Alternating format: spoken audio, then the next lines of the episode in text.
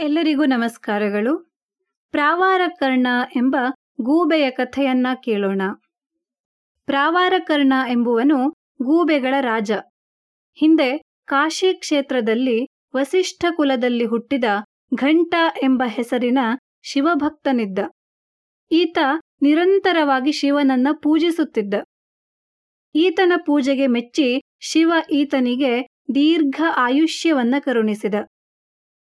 ಅದೇ ಕಾಶಿ ಕ್ಷೇತ್ರದಲ್ಲಿ ಭೃಗುವಂಶದ ಮಹಾತಪಸ್ವಿಯಾದ ದೇವಲ ಎಂಬ ಮುನಿಯ ಪುತ್ರಿಯಾದ ಸುದರ್ಶನೆ ಎಂಬುವವಳನ್ನ ಭಾರ್ಗವ ಎಂಬ ಮುನಿಗಳು ಮದುವೆಯಾದರು ಸೌಂದರ್ಯವತಿಯಾದ ಪುತ್ರಿಯನ್ನು ಪಡೆದು ಅವಳಿಗೂ ಕೂಡ ಸುದರ್ಶನೆ ಎಂಬ ಹೆಸರನ್ನಿಟ್ಟರು. ಇವಳ ರೂಪವನ್ನ ನೋಡಿ ಮನಸೋತಂತಹ ಘಂಟ ಭಾರ್ಗವ ಮುನಿಗಳ ಬಳಿ ಬಂದು ತನಗೆ ಆಕೆಯನ್ನು ಕೊಟ್ಟು ಮದುವೆ ಮಾಡಿ ಎಂದು ಬೇಡಿದ. ಹಾಗೂ ಭಾರ್ಗವ ಮುನಿಗಳು ಒಪ್ಪಿದರೂ ಕೂಡ. ಘಂಟನ ರೂಪ ಹಾಗೂ ಆತನ ನಡವಳಿಕೆ ತಾಯಿ ಮತ್ತು ಮಗಳಿಗೆ ಇಷ್ಟವಾಗಿರಲಿಲ್ಲ. ಘಂಟನಿಗಿಂತ ಸುಂದರವಾದ ಮತ್ತೊಬ್ಬವರನಿಗೆ ಸುದರ್ಶನೆಯನ್ನ ಕೊಟ್ಟು ಮದುವೆ ಮಾಡುವುದು ಎಂದು ತೀರ್ಮಾನವಾಯಿತು. ಆಗ ಘಂಟನ ಮಿತ್ರರೆಲ್ಲ ಘಂಟನನ್ನ ಪರಿಹಾಸ ಮಾಡತೊಡಗಿದರು. ಇದನ್ನು ಸಹಿಸದ ಘಂಟ ಮದುವೆಯ ಹಿಂದಿನ ದಿನ ರಾತ್ರಿ ವಧುವನ್ನ ಅಪಹರಿಸಿದ.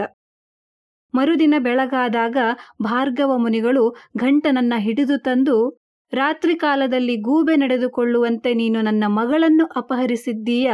ಆದ್ದರಿಂದ ನೀನು ಗೂಬೆಯಾಗುವು ಎಂದು ಶಾಪವಿತ್ತರು.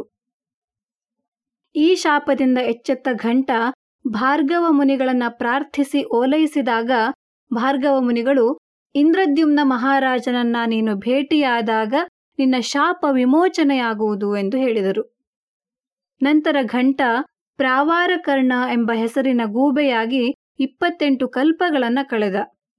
ಆನಂತರ ಇಂದ್ರದ್ಯುಮ್ನ ಮಹಾರಾಜನ ಭೇಟಿಯಾದಾಗ ತನ್ನ ಶಾಪ ವಿಮೋಚನೆಯನ್ನ ಹೊಂದಿದ. ಧನ್ಯವಾದಗಳು.